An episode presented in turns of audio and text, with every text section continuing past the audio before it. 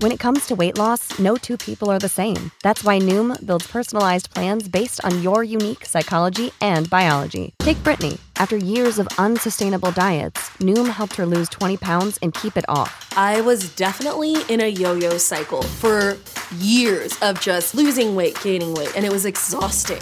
And Stephanie. She's a former D1 athlete who knew she couldn't outtrain her diet, and she lost 38 pounds.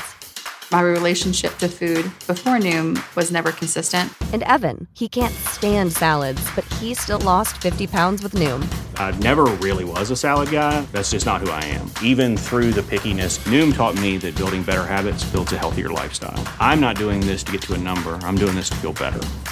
Get your personalized plan today at Noom.com. Real Noom users compensated to provide their story. In four weeks, the typical Noom user can expect to lose one to two pounds per week. Individual results may vary. Support for this podcast and the following message come from Corient. Corient provides wealth management services centered around you. They focus on exceeding your expectations and simplifying your life. Corient has been helping high achievers just like you enjoy their lives more fully, preserve their wealth, and provide for the people, causes, and communities they care about. As one of the largest integrated fee only registered investment advisors in the U.S., Corient has deeply experienced teams in 23 strategic locations. Corient has extensive knowledge spanning the full spectrum of planning, investing, lending, and money management disciplines. Leverage Corient's exclusive network of experts to craft custom solutions designed to help you reach your financial goals, no matter how complex they may be. Real wealth requires real solutions. For more information, connect with a wealth advisor today at corient.com. That's C O R I E N T.com. Corient.com. Ladies and gentlemen, you are now entering the Second Print Comics podcast, starring Mark Claire and Remso Martinez.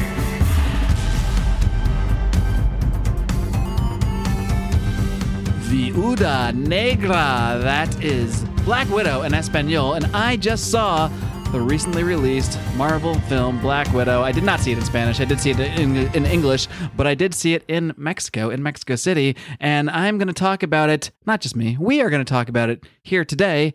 Of course, to do that, I have the one and only my partner, the Rambling Man himself, Remso W. Martinez. Hola, Mark. Welcome, welcome back to the U.S. of A. Gracias, gracias. Uh, I saw. I, I want to bring this up because this is how you how you raise kids right. Um, in our group, what has been amazing has been the number of parents who had to take off time from comic books to raise their children. And now, as some of their children are learning to read, they have actually tried to indoctrinate them into nerdom by getting them into comics.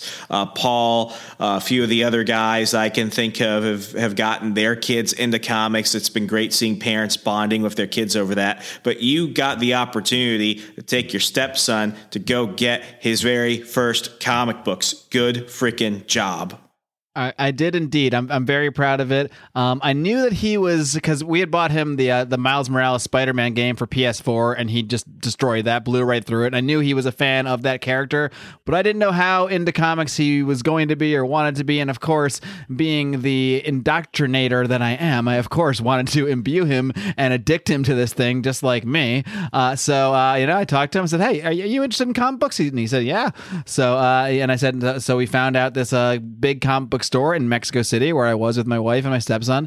And uh, Fantastico Comics is what it's called. So we took a trip down to Fantastico Comics, uh, got him a few Spider Man books. He got a, let's see, what did he get? He got a, a Spider Man Noir. They're basically all Spider Man. Spider Man Noir, a Spider Man Deadpool comic, uh, one copy of a book you've been reading, Spider Man uh, Spider's Shadow. Love it. And I also got him this big trade paperback. Uh, I don't remember the name of it, but it's basically the birth of Venom. And it has, it collects all, basically all the issues leading up to the creation of Venom. Uh, Spider-Man getting the black suit, uh, you know, some of his early adventures in the suit, and then the suit uh, heading over to Eddie Brock. So that's all in one huge trade paperback. That I'm really most excited for him to read since I grew up uh, kind of reading that that whole story myself. So it's going to be cool to see him uh, getting into this, uh, you know, 30, 30 or so years later here. Nice. That's how you do it, folks. If you get your kids hooked on comic books early, they'll never have money for drugs.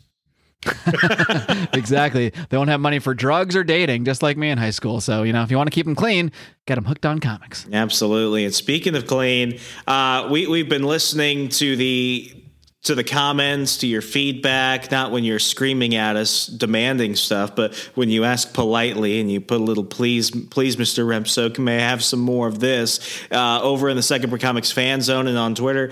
Uh, we are going to be talking about a couple of things today, but we're going to go ahead and start with uh, Black Widow, which we, you know, I, I, feel like this movie has been out for like two, three years now. feels like. And, uh, yeah, and it, it feels kind of weird. I, I, mean, it was the first Marvel film in theaters in almost a year and a half. 2020 had no Marvel films in theaters. We're going to talk a little bit about that. Uh, we're going to talk about a few other things. I mean, I, am trying to I'm trying to think of the order, Mark, because there I, have got strong opinions about everything we're going to talk about today. Oh, you we're, we're have strong opinions, Remso? I don't. Yeah, yeah, yeah, yeah. I mean, well, we're we're going to talk about some of the new books you're reading. I mean, where where where, where do you want to start now? Because I'm I, I want to I want to tease up some things, but if I go into that, we're we're probably just gonna rant well, for a bit. Well, like you kind of mentioned, you know, we we started this show with a very specific format in mind. For the most part, we have stuck to that format where either you or I produce an episode uh, based on an old comic that we've read, sometimes a newer story that we want to get into. We go through it, we chat about it, we uh, we have a good time, we lay out some facts, so we talk some nonsense, and we move on with our lives. Uh, but you know, once in a while, we kind of break from that format. And two, and when we really like to listen to our fans, I think that's something we talked about from the very beginning. That while while we we know what we, we want to do with the show, we're also going to evolve and adapt based on the feedback we get from our fans. We are here to serve, and the feedback we have gotten both uh, from comments and from the actual download numbers is that people really like when we do these movie reviews. They also really like when we talk a little bit about the comics we're currently reading. So I say we do both of that. We both do both those things today. We'll talk about the movie, talk about some comics we've been reading lately, and uh, but before we get into that, Remso, I, I can just tell something's something's been on your mind. Something's kind of bothering you. We don't need to spend the whole show on it, but is there anything you want to get off your chest about a certain comic book company, perhaps? I'm going to actually leave the room for 20 minutes while you just uh, you go. Man, have you ever been with someone who you're like madly in love with and it's like, you know, you're like we could be like Bonnie and Clyde, like Ben and Jerry, like Harry met Sally, but it's like an abusive this isn't about relationship. Me, I mean, I mean, no, I know, we, no. I know we go way back here, but well, it's it's more like it's it's less like those. It's more like Chris Brown and Rihanna. You know, it's like mm. Chris hits me because mm-hmm. he loves me. Man, I think I have to end an abusive relationship. Okay, I'm done buying Marvel comics. Wow. Yeah, I done done. I am I am done done. Well, I'm going to keep Marvel Unlimited because I have to have I have to I have to know what's going on. But in terms of like buying physical print comic books, well, Marvel uh, Unlimited from, is, a, is, a business expense for us. We we use it yeah. to go through all the Marvel stories that we talk we, about. We'd so. be terrible entertainment writers and journalists if we if we didn't know at least what was going on. But in terms of actually buying individual comic books, uh, I'm I'm done for Marvel from from this point on. I might go back and buy like back issue stuff from you know like my childhood, but at this point I can't do it anymore. I have I have have been very, very lenient. I have been very, very forgiving when it comes to certain individuals and certain actions in this industry because I love comics. I love the the community and everything about it. But um, you know, as some of you may have seen over on my Twitter, you can find me at Hey Remso, uh, especially on on Facebook on my on my personal fan page, Remso W Martinez. Uh, Marvel crossed a line with me that I've been talking about over on Patreon. I know I'm just giving all the plugs, but I want to just let you know like this isn't just something that just happened. This has been a whole series of events that's been leading up to this. And Marvel went out and they're doing a a special sized issue. It's a one shot with all of their Hispanic and Latin characters. And instead of just doing that, they are basically doing a Latinx celebration. Well, Remso, now, Mar- doesn't that sound wonderful coming from you, a, a young Latino boy yourself? now, no, so that was what you said. You said Latino and you didn't say Latinx. Right, because because that word means nothing to me. In fact, it's it's it's absolute bullshit. It's absolute bullshit.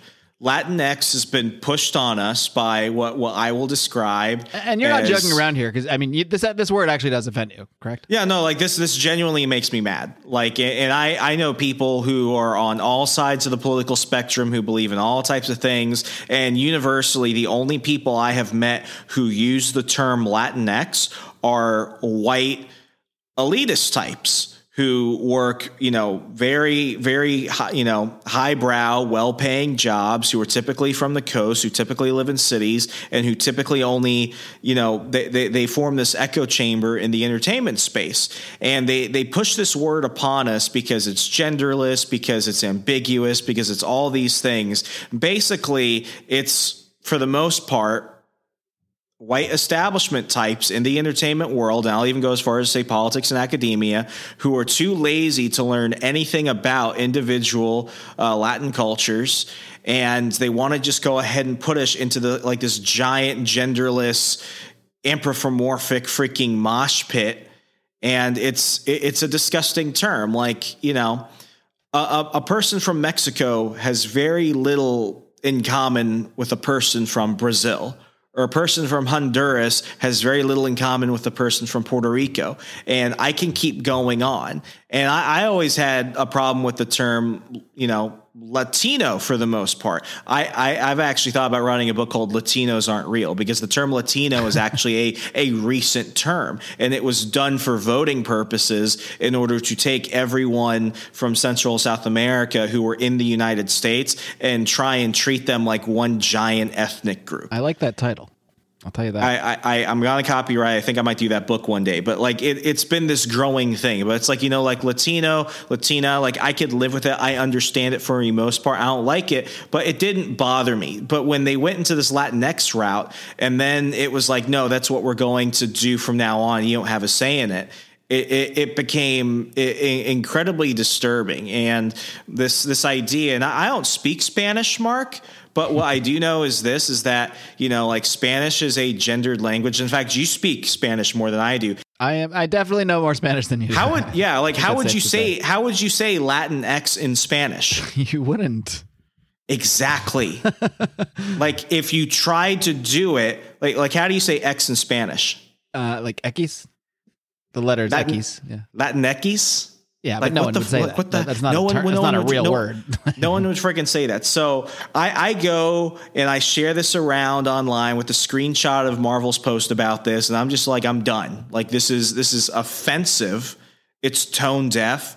It's ignorant, and I I'm I'm done with it. And what does really warm my heart though is that I went into the comics of that post on Marvel's Facebook page and they're getting skewered by everyone. And if you think, oh my God, SPC's got into the culture war, cancel woke stuff, let me tell you, I saw as many people who are right wing and as many people with like, you know, vote Joe, you know, Joe Biden, all this other stuff on their on their Facebook profile picture, all going after this thing. People who come from you know Hispanic Spanish origins have all basically come out together on this post thread and said this whole Latinx thing is bullshit. And the fact that you're just trying to do this because you think you're going to go ahead and get us to suddenly buy this thing, which is giant panderfest of a book, is is bullshit. We don't buy Miles Morales. We don't buy Robbie Reyes, Ghost Rider. We don't buy any of those books because they happen to be Hispanic characters. We like them because they're genuinely good characters. So, one, I could have ignored the fact that it was a giant pander book to try and get people from an ethnic group to try and buy it just because of that identity politics. But the fact that they led with it's Latinx celebra- celebration and all this shit, it's like, I'm not buying your shit. Like, I've forgiven so much from you but I can't do this anymore. You're you're you're you're pushing me out, trying to bring me in, and it, it's sickening. So I am I am done buying new Marvel comics from this point on. It's one layer of condescending pander too far, uh, basically. And uh, yeah, to, to call it this this celebration and to use this term, I mean, it. I don't know. I, look, I'm a white guy. I'm a white guy who's who's married into a, a Latino. I, I don't. I mean, nobody uses that word anywhere else. I'm saying Married it- into a Mexican family. I'm saying it's someone in jest. Yeah, into into Yeah. a Mexican family. Um, the, the- the words like Latino, Latinx, like these are not words used by anyone outside of the United States, outside of you know probably uh, white people in the United States, truly. So um, I- can see how it's just got to be. I I think this is just one one last step. Like you said, this does not happen overnight, but th- there's something about that term I can tell the X on there that just takes it to a whole new level and calling it a celebration when it's really just we're going to try to pander to this broad set of people and act like they are one thing when no, they are not at all. None of us are really. I hate pandering to groups in, in any kind of way, shape, shape, or form because we're all individuals. Um, I understand like wanting representation. Uh, that that makes perfect sense to me because let's be honest, most comics, most of the characters we know and love were invented in the 1930s to 1950s, and almost all of them were white male characters because that's who most of the readership was back then. Yeah, I mean, for for new listeners, Mark, for like new listeners who like this happens to be their first episode, like like you can go back in the not our typical archives.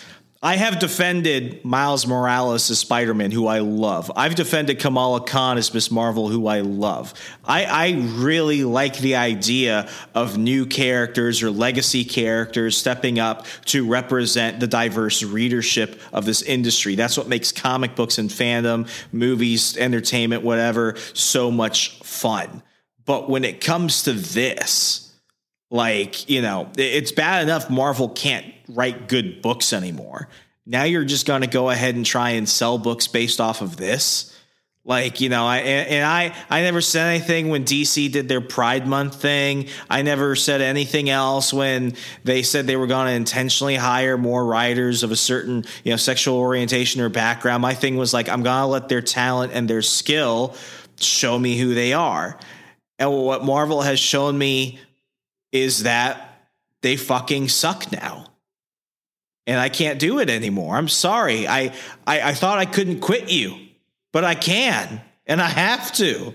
I'm done. Well, if you enjoyed that rant, you can get you can get weekly Remso rants by joining the Second Print Comics Patreon over at patreon.com slash second print pod. Every single Sunday you get another Remso rant. So that's worth the five bucks right there alone, to be honest. Yeah, we we we gotta move on to happier trails. Did you like Did you like Black Widow? Did you like Black Widow? Well, one place where you are not going to get a lot of Latinx representation is in the film we're going to talk about today, Black Widow. Um, uh, not through any sort of you know fault of Marvel. It was yeah, mostly about Russians, to be honest. So I wouldn't expect a lot of a lot of uh, Latinx, Latino, whatever you want to call it, representation.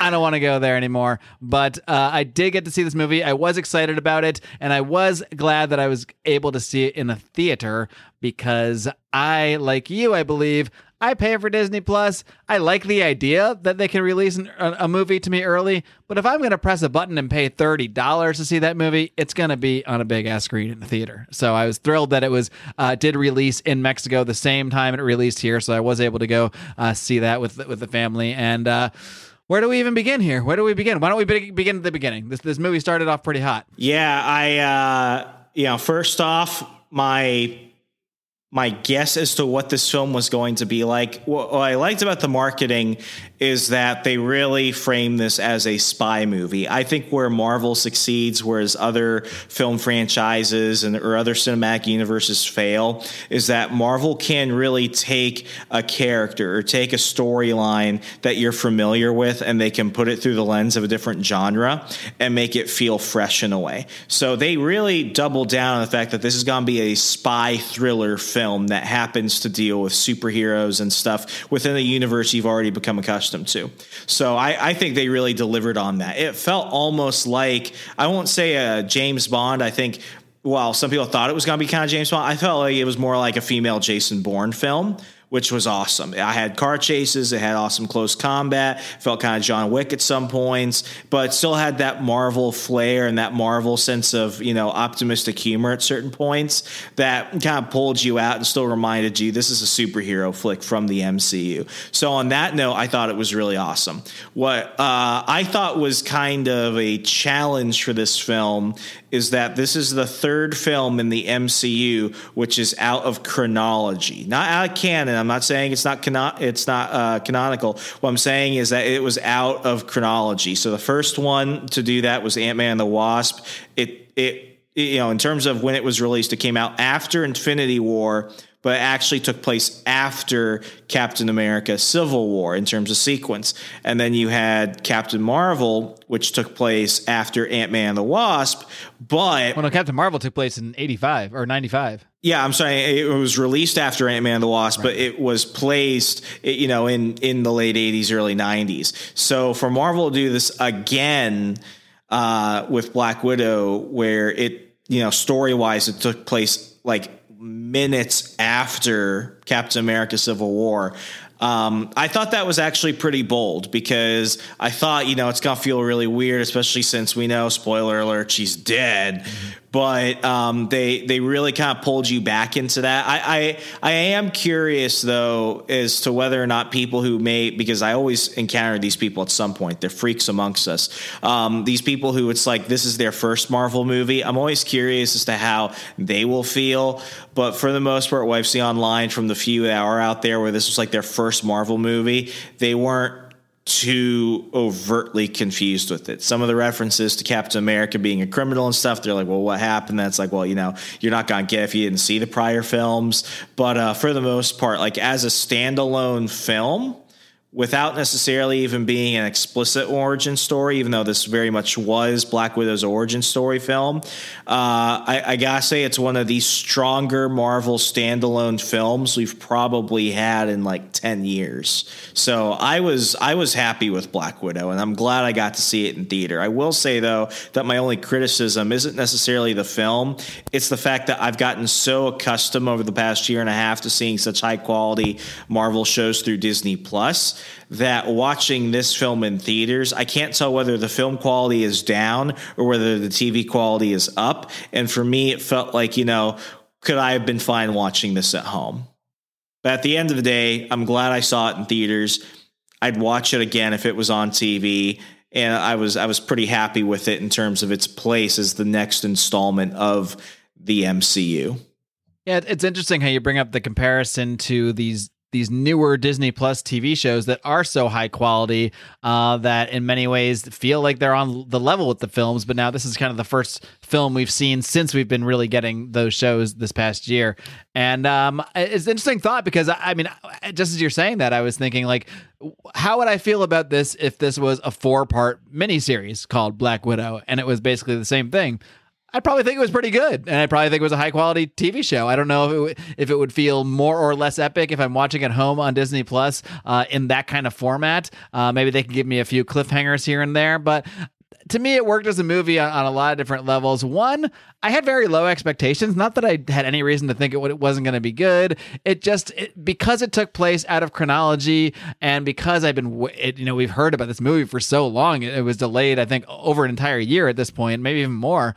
Um, I, I kind of got over it in a sense. I, I kind of stopped caring about it in the meantime. Uh, I knew her character was gone. Uh, I knew this was going to take place years in the past, so it never felt like something I was anticipating uh, at the level of you know an Avengers Infinity War or even at the level of some of the movies that are coming out later this year, like Shang Chi or The Eternals or uh, Spider Man Far From Home. Um, but uh, that that lack of expectation from me, I think, really helped my enjoyment of it because I, I really went in just thinking I'm here to you know just just have a good time and see where this thing takes me and not overthink it too much. And I think it really over delivered in that sense. It gave me, um, uh, you know, in my mind, I was thinking, eh, I kind of know her story. She grew up as this Russian kind of spy in the Red Room and ended up turning on the whole thing, joining Shield, and that is true. That and I, I didn't learn too much outside of that, but they did really show me her backstory and in, in a in a really compelling way, in a way. And I think a large part of this goes to the actors that were cast in this film. Uh, David Harbour specifically, I think, was just absolutely phenomenal. Oh, my favorite as, part. As, yeah, as the Red Guardian in this it was just he did he was everything he, he should have been. Uh, he played this um, older out of shape, uh, prideful, basically version of the, the Russian version of Captain America, um, and, and who you know he has these grand tales of battling Captain America, uh, fighting along Captain America, none of which ever happened because Captain America was frozen the whole time that Red Guardian was you know created in the 80s. But he kind of has this this whimsically, uh, whimsically sort of um, I don't know what's the word I'm looking for, whimsically juvenile sort of exuberance about him, uh, even at his this older stage in life when he's you know he's kind of out of shape. Uh, he's been in this Siberian jail for 20 years or so. Uh, you know, he doesn't really fit into his armor, but he's got this spirit, this spirit about him that just um, it just it makes him a very lovable character the whole time, even when really he's kind of he's not a villain per se. He's not a hero per se. He just is. He just is this character, and yeah, he's definitely done some things that were somewhat dastardly, um, allowing his children who weren't really his children to be drugged and taken into this program in the Red Room, uh, as we saw in the the beginning flashback of the film. Uh, but every time you see him on camera, every time he's on screen, it's hard not to enjoy that performance. And I, I really can't imagine any other actor playing this role and and and you know and you know just doing so much with it. Uh, to me, he was the absolute star of this film. Yeah, I mean, I, I'll even give credit to Rachel Weisz. I've never, yeah, like I've never been a huge fan of her acting, but this might actually be my favorite role that she's been in. Uh, by playing um, her character, you know, as as basically the Red Guardian's partner when they were working for the Russian government. Um, like I, I, think I think she did great. She had great chemistry with him. She had great chemistry with um, uh, with uh, uh, Scarlett Johansson. I mean, it was like I, I think everyone was pretty much perfectly cast for this film. And what's funny is um, the the bad guy. I, I, forget his name, but the Russian Dreykov. bad guy, Dreykov. I don't know about you, but in the scene where they finally do get to the red room towards the final act of the film, I think he solidified himself as probably one of the most sadistic villains in the MCU. Like what they've tried to do with Loki is they've tried to recast him as a, you know, as a as a sympathetic character. With with Thanos, they really wanted you to make him make the make the viewer see him as someone who considers himself a hero. And then you've got like some of the blander villains who are just bad for the sake of being bad. And then you've got some like, you know, my, my personal favorite MCU villain, uh, it's, you know, uh, Baron Zemo. But with with this guy, Drake, even Zemo has kind of gone soft in a way, you know, just in terms of the way he's portrayed with the whole the whole dancing thing. He's already being turned into so, somewhat of uh, very different than he was portrayed in Civil War when he really was a villain. They're already kind of turning him into sort of like that villain you kind of want to root for, kind of similar to Loki. Yeah, but but like with Marvel, and this is why this is one reason why I criticize Marvel, and this is one edge I give to DC. It's like they always want to add a bunch of layers to their villains. But sometimes, and much like in the real world, sometimes people are just evil because they like it. And they do these terrible things, not because they're forced to, not because there's a bunch of reasons that, you know, try and make you seem to justify it, but because they just want to do it. And that scene where he's talking about what he did to Natasha's mother, where she's like, um, where did you bury my mother? And he's like, oh yeah, you know, we, we, we wrapped up her body and we took her out to this tree and we we gave her a gravestone. What does it say? It says unknown. Hmm. That was one of that was the part where I'm like, this guy's a piece of shit. And that could be true or not true, but either way, he said it just to be an evil prick. Yeah, I mean, he's probably like, even though he's not, you know, wiping out half of existence, even though he's not trying to, like, you know, be part of World War II and shit like that, all this other stuff. Like, he is probably, in terms of just his level of cruelty, the most evil person we've seen as a on-screen villain. I mean, you may, you may be right. I mean, I think the difference between, say, him and Red Guardian, because they were basically on the same side. They were both working for Mother Russia, doing, you know, some evil commie shit, I guess you could say. Mm-hmm. Um, but David Harbour's character, Red Guardian, is just someone who we we understand has pride in his country, tried to do the right thing from his point of view, whereas Dreykov is just an evil bastard who happened to be a part of that same country. Yeah, I mean, but- it's like you look at you look at him, and it's like there's no intentional cruelty. With Dreykov, he is intentionally cruel. and I think that's what separates you know uh, uh, you know some villains from the others. It's like you know in in uh, I'll use Batman Begins for an example. I liked Liam Neeson's Ra's al Ghul. Ra's al Ghul did bad things, but Ra's al Ghul was never like intentionally cruel, even though he wanted to kill civilians and shit like that. Like, yeah, he's a bad guy, but he he never went out of his way to be extra evil like that. Whereas, like with uh, with the Joker, he is intentionally cruel to people because he genuinely enjoys doing it. Just because it's like even when he wins Cruelty a situation, the point of it for someone like the jo- character like the Joker. yeah. So like for Dreykov, like when he's like, you know, beating Black Widow and stuff like that, it's like he's doing it because he genuinely enjoys it. And it's like that is the what you know, I, I mean, that, that's what really makes them stand out because, like with with Marvel, like you know, the the the, the villains feel like Disney villains. You know, it's like the bad guy from Doctor Strange. Uh, you know, Mad Mikkelsen. It's like I was always I was always kind of mad because it's like you know you have this great actor who's playing a bad guy, make him the bad guy. mad at Mad.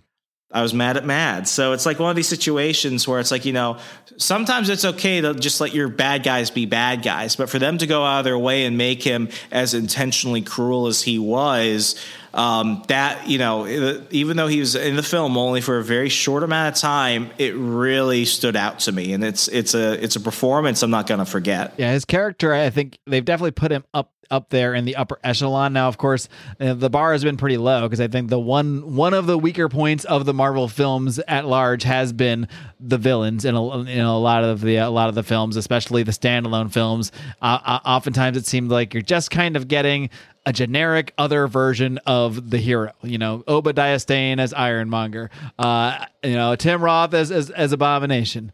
Um, Michael Ke- Michael Keaton, I got to say, is, was one of the better performances as well. Um, that's more due to Michael Keaton, the actor, than you know necessarily the story itself. I mean, he, he was just phenomenal in, in Spider-Man: Homecoming. Actually, uh, he he may be uh, one of my favorite performances as an actor, but uh, even his character was portrayed as you know a dad trying to get by who happened to sell some arms. You know, not not necessarily a cruel, cruel actor. Whereas Dreykov here, I mean, th- there's not a, a little, there's not a, a hint of sympathy that you could possibly have for this character. He is portrayed truly as cruel. Uh, I'm not sure the actor's name who portrayed him, but he did a hell of a job. So I mean, you know, and, and one thing I really liked about him too is that he's scary not because of any actual physical power that he has. He actually has no power at all. He's All a fat old power- Russian dude. He's just a scary Russian dude who happens to control a bunch of hot chicks with this weird, you know, weird substance and can basically do whatever he wants. I really, I did, I did like the twist too that uh, whatever they had, the the, this, the pheromones or whatever, how, Yeah. how they had programmed Black Widow so that she was unable to harm him because of she, you know, because of the they somehow you know brainwashed her or, or gave her this chemical that she reacted to his scent, his pheromones by being unable to harm him. I really thought that was just an interesting way to level the playing field. Where because you know, of course, you know, Black Widow should be able to just kick his ass completely, but you know, but when you have them in the room together and you realize that you know, I'm thinking, how is she not just going to kick his ass here? And that was um, an interesting little way to to deal with that. That actually made perfect sense within the context of the rest of the story. Yeah, and I mean, especially like, uh, oh, I, I feel like this is going to be a whole point of contention. This was in the group. Um, the reveal of who Taskmaster is. Now, now I'll say at the beginning, uh, I, I was always kind of curious to how they were going to pull this off because it's like they're either going to make him super complicated or super generic, and then what they do is they don't even make him a him. It was revealed that Taskmaster is Dreykov's daughter, who is severely, you know, wounded as a result of Black Widow trying to bomb him and said he disfig- she disfigured her. And now uh, her disability is that she's actually a mimic who has been brainwashed into being this deadly assassin. Now, I heard the criticisms. I get why some people are upset. But here's what I will say, and I, I really want to hear your opinion about this because you and I haven't spoken one on one in terms of what what your thoughts were.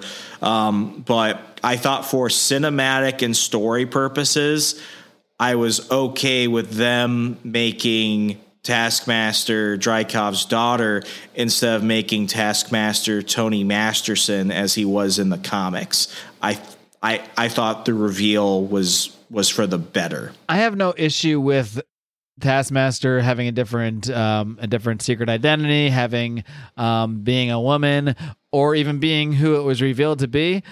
It just the only thing I didn't like about it was that to me anyway, it felt super predictable. Because as soon as uh, Yelena Belova earlier, pretty early on in the movie, she'd said something about Dreykov's daughter or something about that that. And then as soon as we saw the flashback where we saw that Black Widow at least she thought she did had killed Dreykov's daughter in that blast um I I immediately knew oh that's Tag Taskmaster Dude, I, I didn't see it coming. I'll be honest. yeah, I, I, I, I didn't. it's it felt like as soon as I heard the reference and I saw that, and I, and you know they're doing the whole thing about the one thing that you know Black Widow, yeah, you know she didn't even she didn't even actually seem to have that much guilt over killing Dreykov's daughter. She just seemed to think, well, this is what I had to do to break free and to do the right thing and to join Shield. That was the whole uh, the whole Budapest thing that we've heard her and Hawkeye talk about in, in every movie, you know, every Avengers film. We finally know what happened in Budapest is what was when uh, Black Widow essentially defected from Shield. Uh, you could hear Hawkeye. I think she was talking to him on the comms. He didn't appear in the film, but uh, you know, and then they she decided to pull the trigger on this bomb that she had planted to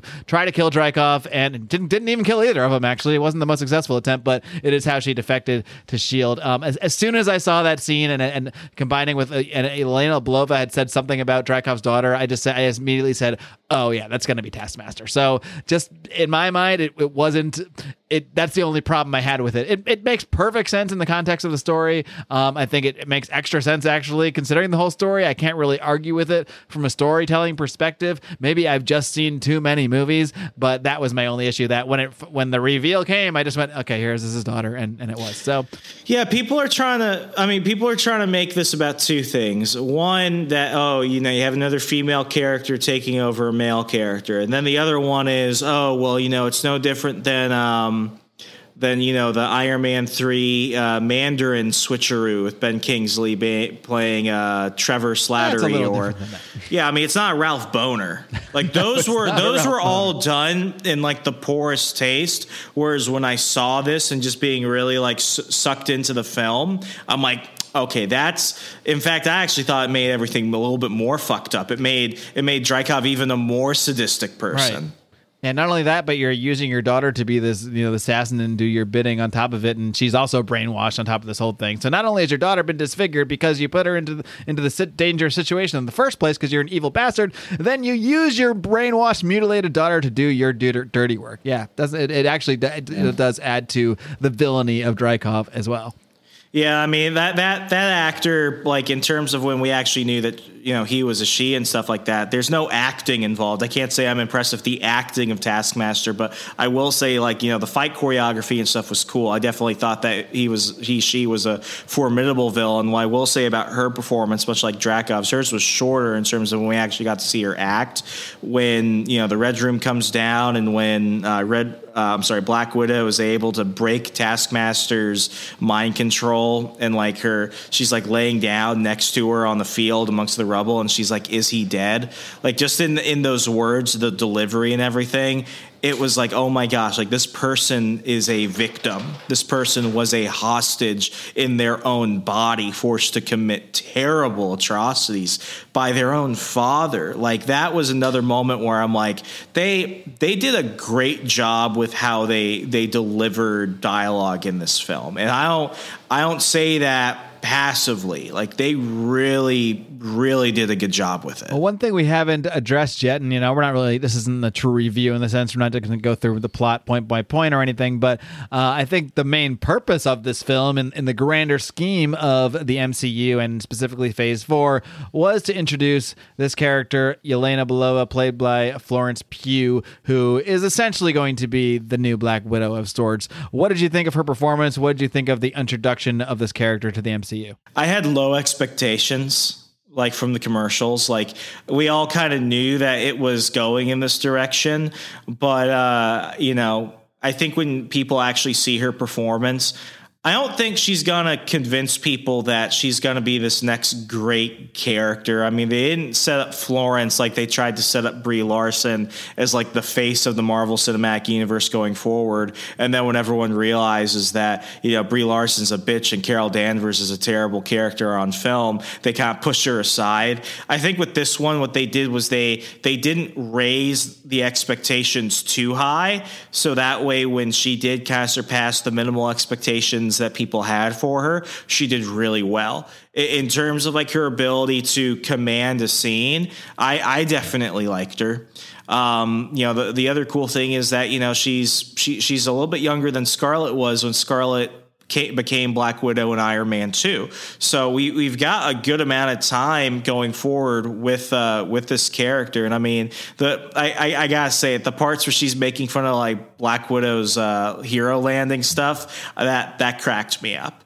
So I mean, she she's charming. She's definitely got the chops. Um, I I think I would definitely like to see more of this character. Uh, well, you're absolutely going to because uh, they they set her up. Uh, she's being set up for it seems like a, a, possibly a couple different series coming down the road, and I'm sure whatever reiteration of Avengers films we end up seeing as well. But um, heck, we'll skip right right to it, Let's right to the post credit scene uh, when we see uh, Florence Pugh, Yelena Belova. By the way, something that just came up to me in my mind while you were talking about uh, Carol Danvers, Captain Marvel. What would you have thought of Florence Pugh as Captain Marvel? No, no. No. Better or worse than Brie Larson? Well, like here's the thing, like because I could see it. I I don't think that Captain Marvel is the worst movie ever made. Terrible. I just think that so much drama and stuff went around the film that it, it basically blurred any objectivity that people could have trying to watch it. So I think my, okay, you know, you know my, my real, what my real problem is. I didn't want Carol Danvers to be Captain Marvel. I wanted Captain Marvel to be played by a male actor as the as the Kree alien Mar-Vell, and I wanted Carol Danvers to be Miss Marvel because I've never been happy with how when when Miss Marvel became Captain Marvel, she had like a complete personality shift and stopped being Carol Danvers now it's like you know the the whole idea of what I had with the character growing up is is like a complete 180 from what I had liked. So I just never liked the fact that they went that way in terms of how they did it. Um, so I mean, it, I don't even think that's Brie Larson's fault. That's a fault of the writing and the directing. And uh, you know, it's one of those things where it's like, well, you know, that was that was you know formed in the comics. It's like, yeah, but it was also bad in the comics. Like Miss Marvel, Captain Marvel can't keep a solo series more than like four or five issues. No one likes I've her. I've never enjoyed her character in the comics at all. No, even as Miss Marvel. Uh, well, actually, I don't mind her as uh, what, what's the name she goes by. I kind of like what they do with her in the uh, George Perez uh, Avenger, George Perez, uh, Kurt Busiek. Oh, when she's like when she's like the alien. Uh, she's yeah, she has like a some weird power thing going on with her powers, but she also is uh, has like this alcohol problem she's hiding, and then you know it's, it's just yeah. that's the most interesting that I, have ever found her character. I think that that was really that was really kind of like the height of her. Like they uh, when I started reading comics in like the mid two thousands, like she was in all the Avengers books, and she was also like you know a swimsuit model. Like it was you know it, it, you the best of both things. She's super hot and she had a personality and she could kick ass. And now with uh with she was binary. With, that's what she was called in that Avengers series. Binary. Yeah, that, that that was her name when she became kind of alien like and stuff. Like that was cool. So like I don't think uh yeah, I, have just I've just never been happy with it, and it, it, it gets more complicated in that sense. I think what makes you know Florence Pugh good in this role was that yeah, obviously she's stepping up to take the place of Scarlett Johansson as Black Widow, but it's not like they're completely replacing somebody. And that and that was my problem with what they did with Captain Marvel, where it's like forget Mar-Vell, he's not even here it's Carol Danvers is Captain Marvel. It's like, no, Black Widow was here. There's a legacy here. And yeah, obviously she's going to become Black Widow. Even though Yel- Yelena does not become Black Widow, even though we all know she does, it's like she's still Yelena. So it's like you could have both. a character called Black Widow, but she's she's she's Probably. the new version of it either way, you know. Yeah, like she she Widow. is in, in in everything but declaration right now. So it's one of those situations where it's like, you know, this is a good, this is how it should be done for legacy characters. It's like what I always liked about Miles Morales in terms of how they did the legacy handoff. It wasn't that Miles was completely replacing all memory of Peter Parker. It's that Miles Morales wanted to be a good Spider Man to honor Peter Parker because of who Peter Parker was. And I think that's very much you know how the handoff in this film is. She's going to keep going, and we're not just going to have the next director and writing group just completely forget that Natasha ever existed. It's the the passing of the baton in a, in a good way, and by having the film take place when it did chronologically, and then having the post credit scene take place, you know, really where, where we are currently in the MCU timeline, I thought that was done in the best way it could be done. Yeah, so yeah, as I we were saying in that post-credit scene, we see uh, Florence Pugh, Yelena Belova go to a grave for her sister, who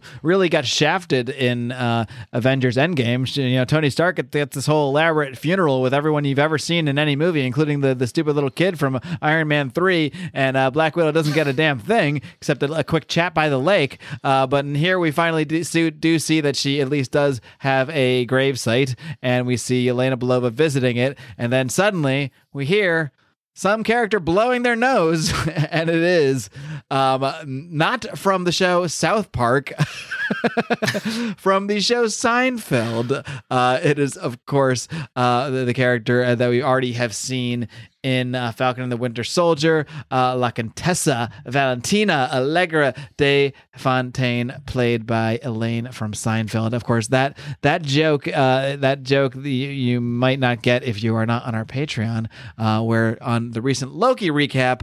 Um, Remso here thought Julie, Julia Louise Dreyfus was some on a show called South Park or something. I don't know. You fuck up one time and they never let you This forget it. Latin ex millennial here who's just confusing animated cartoons and and um, and all time great sitcoms. But either way, uh, we do see the return of Julia Louis Dreyfus. Now, this was actually supposed to be this character's debut originally, because like we said, this movie was supposed to come out a year ago, well before the Falcon and Winter Soldier. So this, you know, in, in the original chain of events, we would have seen her in this before we had seen her in Falcon and the Winter Soldier. So um, chronologically, it may still be her debut. Uh, it's hard to say exactly when that post credit scene takes place, but either way, uh, it's continuing this idea that this character is building some sort of anti-avengers maybe pseudo-avengers dark avengers who knows if they'd be if they'll be per se villains or if they'll just sort of be anti-heroes uh, we shall see but uh, we obviously already already have john walker u.s agent who was recruited by her in the falcon and winter soldier and now she has recruited not recruited it appears it appeared from their conversation that she had actually been working uh, with uh, uh, um, valentina contessa what is her date she has 13 different names Dave Fontaine. Val. For- Val, let's call her Val. That's better. Uh, she'd been working with Val, it seems, for some time now. So it seems that they somehow had gotten paired together, maybe sometime shortly after the Black Widow movie, and that's what she had been doing in between all this. Where it's not clear if um, if Yelena Belova was snapped or not. So maybe she had been doing spy stuff for these last few years, or maybe she had been snapped away. We're not we're not quite sure yet. But either way, she has some kind of relationship with Val, which which kind of tells me she probably did not get snapped because they seem to go way back, and there's no way they probably went back to before uh, Yelena kind of got unbrainwashed in, in Black Widow. So I'm guessing that Yelena. I think Marvel kind of wants to move away from the whole snap now. Well, I don't know. They seem to. It, it, comes. It, it was a huge, huge part of of WandaVision and of Falcon and Winter Soldier. It seems like a lot of the at least these early parts of, of Phase Four ha- have been based on the ramifications of the snap and and what goes from there. And I and I have a feeling the Eternals and maybe even some parts of uh, elements of Shang Chi and probably possibly even the debut of the Fantastic Four may still all have some connection to that story with a snap. So we'll see. Yeah, you're, you're you're probably right as I think about it. Yeah. Uh, but yeah, they, they can't hang on this thing forever. I mean, we eventually we need to get into some some different storylines. But you know, now to reference back Loki again and again, you can hear all our Loki recaps. You can hear us recap all of the Disney Plus Marvel shows uh, on our Patreon at patreon.com slash second print pod for as little as five smackers a month. Uh, but uh, yeah, we do have the multiverse opening up, and, uh, and then the possibilities are, are quite literally endless from here. But uh, well, maybe I'll talk about some more of that stuff in a minute. But why don't we just wrap up our thoughts on the Black Widow movie before we go on to talk about a little bit of what we've been reading lately? Were, were were you happy? Were you happy with Val showing up at Natasha's grave? Because I've actually got a bone to pick about how that scene was done. Um, it was fine, but yeah, what, what's what's your what's your beef here? I hate her character.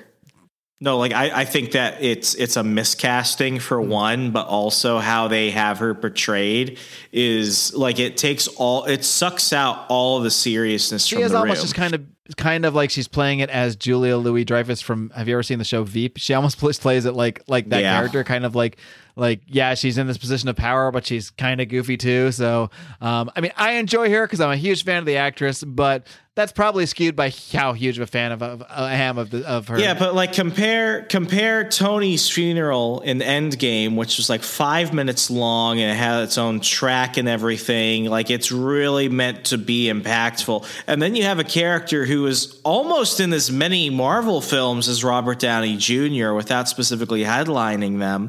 And you would think that as a send off for not just the the the character, but the actor herself from the MCU, they could have at least, you know, left it a little bit somber and have have the scene executed in a different way to have her just kind of show up sneezing and then making a joke about the Midwest and stuff like that. Like poor execution. I, I've got to say, like this is one of probably the worst post credit scenes for the MCU ever. I thought the worst was the one that came after uh, Thor: The Dark World, where you saw the the introduction of Benicio del Toro's The Collector. Like that whole scene was just absolute shit. And then the other one is definitely the post credit scene for the final episode of Falcon and the Winter where you know you have evil Sharon doing an evil villain's laugh and monologue at the after leaving uh, the Capitol building. Like this is probably like in in the top five worst Marvel post credit scenes, and there aren't that many to begin with. I can't say I felt uh, I I had the same kind of a negative reaction as you did. It it, it didn't, you know. It, it set up the Hawkeye show as well, so that's something, and it's going to be interesting to see how that plays out. Um, and it's just it's further building wherever they're going with this character and this team she's building. I don't know if if it's going to be a Dark Avengers or a Thunderbolts or maybe some kind of combination uh, thereof, but it does appear we are getting some sort of anti-hero type uh, Avengers esque team coming. Whether that's going to be a Disney Plus show or whether that's going to be in the films, I'm not sure because they're setting it up both in the shows and the films. So it's I really don't know where they're going to go with all that. But uh, I, I am excited about the direction of of that, uh, the possibilities of it. Whether or not you know you think she fits the character, I think it's a decent argument that the way she plays this character is not with the seriousness that you know maybe this the, the gravity that the character should come with. But you know what can I say? It works for me, so I, I'm not going to get too hung up on it. But uh, why don't we give uh, give some grades to this film? You know, we we always do the five and the five for comics, five for the art, five for the story. Why don't we kind of do I don't know, five for the uh, directing and visual effects, five for the the story itself. Um, you want to take it away? Yeah. So for story, I, I mean, it's uh, it's nothing like super spectacular. It, it was done in a way which makes sense as a standalone film and as the next chapter in the Marvel cinem- cinematic universe.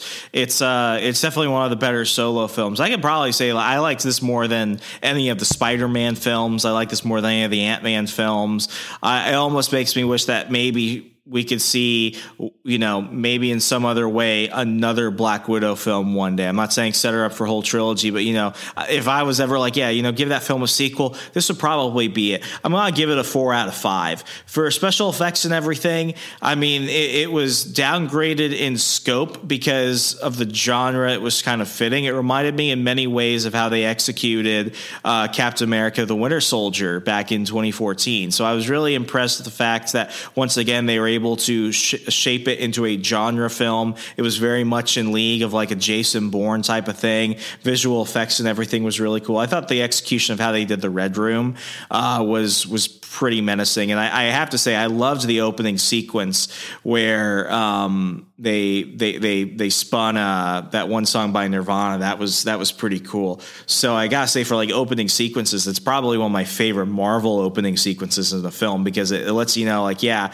you think you know what's going on, but this is not just another Marvel film. It, I, I I liked that, so I'm also gonna give the special effects and all that stuff a four out of five. I'm gonna give Black Widow a eight out of ten. All right. Well, smells like Teen Spirit was quote unquote that Nirvana song. But yeah, that was an, Yes. was an awesome rendition of it. And it, the, yeah, I think the open was, uh, like you said, one of the probably one of, if not the best opens to a Marvel movie uh, that I've seen. Um, I'm gonna say, let's see, uh, story wise, I'm gonna say I'm gonna give it a three and a half. I think it was very good, above average. I liked it. It compelled me.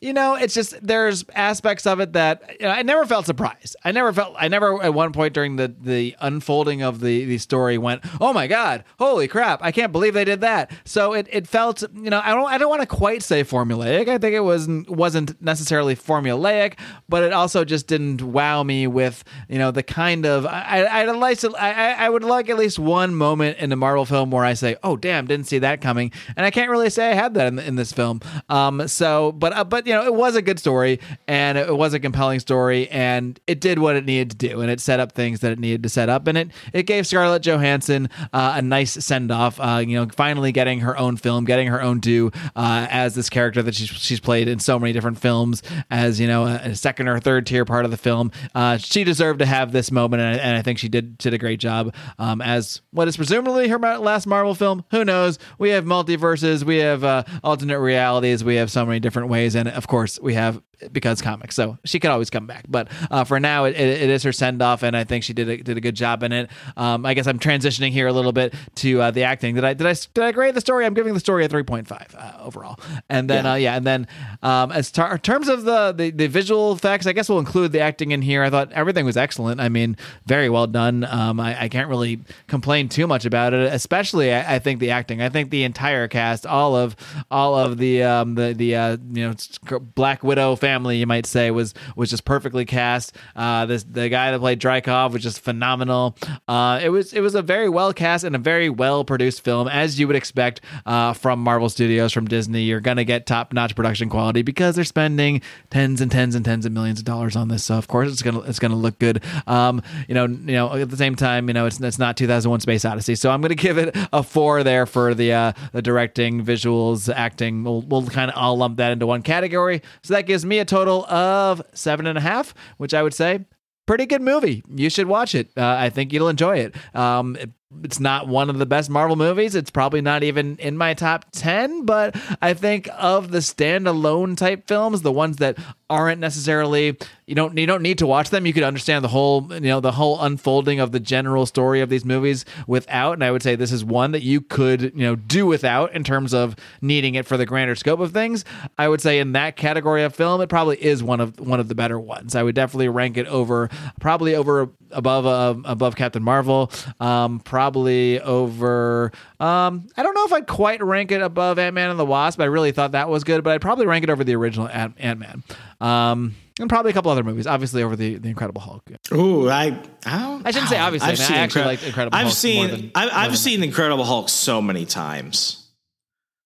I've I've got such a I've, I'm such a I'm such a white knight for that movie. Yeah, I mean, I, in fairness, I really only saw it the once, like not that long after it came out, so it's, it's probably due for a rewatch for me with, with some fresh eyes. You'll you'll you'll definitely come to appreciate a lot more things. Like really, that's one of the most Easter egg filled Marvel films that that are really out there. And people are like, no, it's not. Then they go back and watch, and they're like, holy fuck, it was. It sets up a lot. But uh, yeah, I mean, I definitely definitely I, I'm happy I saw this in theaters. I am as well. Yeah, I, I mean, I'm sure it would have been fine on the TV, but uh, I'm you know I'm, I'm glad I didn't wait six months or pay thirty dollars to watch it on my TV. Instead, I got to see it at a an awesome cinema in uh, in Mexico City. So uh, no regrets. I would say. Know, it's still out now. It'll probably be out for a while. I'd say if you're gonna see it, I would recommend seeing it in theaters, especially you know for the visual effects, the the grand scope of the things. I think this is the kind of movie to me you you do want to see once in the theater if you're a fan of, the, of this kind of film. Well, Mark, to kind of wrap things up, uh, this has been a big month for new debuts for a lot of series coming back. Uh, we saw issue three of Berserker recently. We, we're getting another issue of uh, The Last Ronin from the Teenage Mutant Ninja Turtles. Uh, crossover still going on, and we even saw the debut of the new Ninjak issue one. Um, some of our fan, some of our fans over in the Second Print Comics fan zone are actually, I think they've convinced me to at least give it a shot since I've basically written off uh, Valiant for the year. But uh, I, I gotta say, from the last time we did a big, you know, what we're reading comic book episode, not much has changed. If anything, the list is probably a little bit narrow because I was doing a lot of limited series then, and it seems like I'm still reading some limited series. And I know from earlier saying I'm done with Marvel, uh, I might sound like a like a, you know I'm juxtapositioning myself now, but like there is one last issue of a Marvel series that is a limited series that I need to grab just so at least that way I can I can end it and you know Look how cleanly fast! move Look on. how fast the principles break. Well, I just got to finish this one. I just series, can't quit so- you, Marvel. Yeah, it is. Uh, it- it's by Chip Zdarsky, and I, I've been a big fan of Chip Zdarsky for over the past uh, two years now. He wrote the Stillwater comic series over at Image, which was uh, like a like a sleeper hit. Like more people have read that than I imagined, and this wasn't necessarily one that was like highly promoted. Didn't win any awards or anything, but everyone that read it was like, "This is fucking good." Um, he also went ahead and did a recent run on Daredevil at Marvel that people also uh, apparently really liked. I, I haven't read Daredevil since uh, Mark Waid left in 2014, 2015. But, uh, you know, so far he, he's written his first Spider Man book. It's a limited series based in the What If universe, which meant, you know, it's not part of the, the main canon. It's just a what if story. And basically, it's called Spider Man Spider Shadow. And it's a five part series. Uh, four issues have come out so far, where basically it asks the question what if Peter Parker intentionally allowed the black symbiote suit to turn him into Venom. And in, many ways, like they've kind of teased this before in like television and comics and stuff like that. Uh, I was already kind of like, ah, we'll, we'll, we'll will it be that original? But Chip Zdarsky really wanted people to know that this is a horror story. And so far in the four issues I've read, like they've really uh, laid that this is not just another Spider-Man book. This is not just a Spider-Man what if type of story where it's going to be kind of resolved kind of cleanly. Like this is kind of a freaky book uh, in, in all the best ways. And I think it's it's really refreshing because somebody who's a big Spider-Man fan, I haven't necessarily been impressed with Spider-Man for a while. I like Superior Spider-Man uh, when Doc Ock was around. I read Miles Morales Spider-Man for about a dozen issues until it became just a bit repetitive. And I haven't read the main Amazing Spider-Man comic series for probably a decade now. So you know, it's uh, it, it's it's nice to get back into Spider-Man without having to worry about catching up with too much. That's what I love about these what if stories. It's taking a story from when I was just a kid and what I read when I was a teenager, and it's giving it a really fresh twist on the question of what if Spider-Man actually just became evil all of a sudden. It's really good. And I, I think if uh, folks want to go ahead and grab it, I, I won't say that it's not worth collecting as single issues. I've definitely enjoyed doing that. But when this comes out as a trade back, uh, if you're looking for something to add to your library, I don't think you'll be disappointed with this grab. Well, speaking of Venom, uh, one series that I just wrapped up was uh, Men in Black. Uh, not Men in not Men in Black. That, that's that's. Will I was about to say. uh, King in Black. King in Black, I should say. Uh, I could go for a, a Men in Black, King in Black crossover. What do you think? That would be Tommy, awesome. Get Tommy Will Lee Smith in Jones there. and Will Smith battle the symbiotes. I'm all in for that. But no, this was uh, King in Black. Uh, the the God, that would be very appropriate if you think about I, I want this movie. I'm pretty sure Sony owns all that stuff, so let's see it. Will Smith's down. Um, yeah, so yeah, th- this series wrapped up in, you know, I would say absurd f- fashion, but absurd, epic, fun fashion. And uh, you know, Donny Cates is one of the the only reasons I probably will be buying some Marvel books going forward. I am enjoying his Thor as well, uh, but this just wrapped up in a way that.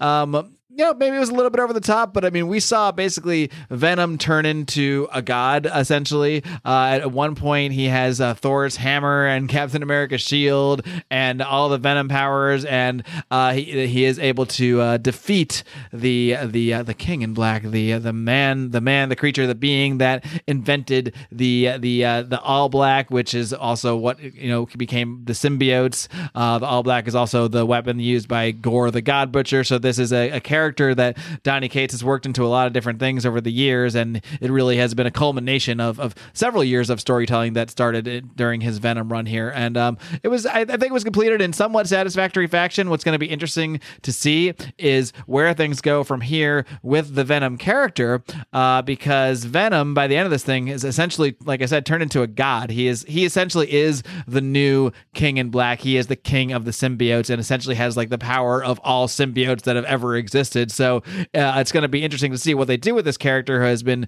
really amped up to a level that we've never seen before. And um, I believe, interestingly enough, um, that they're I think they're doing basically a swap. So uh, the the Immortal Hulk by Al Ewing is, is going to be wrapping up, and I've really been enjoying that series as well. That's the other, the other book from Marvel that, I, that I've really liked over these last months. Uh, that's going to be wrapping up, and Al Ewing is going to be moving over to take over Venom, which should be really interesting. And I, and I believe I could be wrong. I, I think Di- Donny Cates might be going over to do a new Incredible Hulk book. Um, I might have double check check, check on that on that, but uh, but I do know that Al Ewing is hopping over to do to take over Venom, which should be really interesting because you've got a whole new superpowered version of Venom, more powerful than we've ever seen. He is the new King in Black. Uh, he has the full power of all the the symbi- symbiotes in the universe, basically. Uh, but now he's being taken over by Al Ewing, who essentially turned the Hulk uh, through Immortal Hulk into a horror comic, a true horror comic, uh, a unique book, unlike anything we've seen from Marvel in, in since I can remember. Really, I mean, it's truly one of the more unique books that I've ever read uh, from a mainstream comic book company. Anyhow, uh, so I'm I'm really excited to see what Al Ewing, uh, coming off this uh, Immortal Hulk run, does when he's uh, handed the keys to Venom. Yeah, that's that, that's a character that I, I like. I, I love Venom, but it's always been so weird, especially since we live in the era of Disney basically using the the comics to become like cheap commodities for the films. It's like Marvel really wanted to distance itself from the Venom movie, while at the same time really propping up the Venom comic. Whereas, you know, with Fantastic Four, like Marvel literally killed that title for like five years, and we didn't even see the characters really anywhere. Uh, and they did that intentionally to deprive Fox of stuff. And then, you know, not only did Marvel really f- mess around with the X Men in order to elevate the Avengers, but I mean, I mean, they turned the X Men into villains for for several years. Well, they did, but like what's even more egregious is like the the toy line that makes for a lot of the merchandise sales for these films. Like they never did action figures for like the last uh, four or five um, X Men films, and then as soon as Disney acquired Fox, they did this this whole like uh, you know re-release of all the Fox X Men era action figures, only because now it really suits Marvel to make money from that merchandising capability. So it, it's kind of weird because they've tried to strangle the IP power out of the films by impacting toys, comics, statues, other merchandise. Whereas it's like with Venom, they've really let it become their most popular book. Yeah.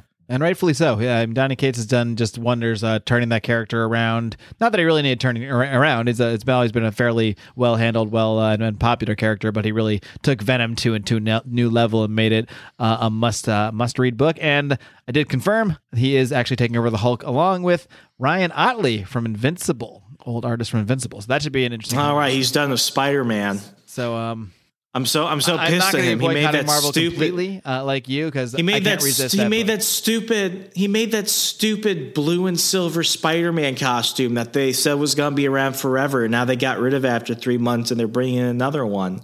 Like I like Ottley as an artist. I think they've allowed him a little bit too much liberties and lately. the man just draws what he's told.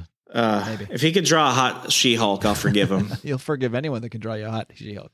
Absolutely, absolutely. All right. So what what else have you been reading? Um, you know, for me, like I like I said, I mostly most of my Marvel reading goes on in that the Marvel Unlimited app. It's only only the rare occasion when I check out one of the newer books, but I have been checking out a couple newer books from DC out of pure interest, and um, two of those books. Uh, well, we talked about Crime Syndicate uh, last time we did one of these. I don't need to get too much into that. I, I've, I've still been checking that out as well. But the ones I want to mention today, I've been reading Infinite Frontier. Just had the first two issues of that come out, uh, as well as I just today, the day we're recording this, it came out. Already picked it up. I checked out the new issue of, I think it's a four issue series called Superman and the Authority from Grant Morrison. That one is is getting a lot of buzz right now, especially in a year where everyone thought that Superman was going to be one of the less popular uh, characters. We're getting uh, Superman going off world in Action Comics this August, but we're also getting uh, Superman, Son of Kal-El,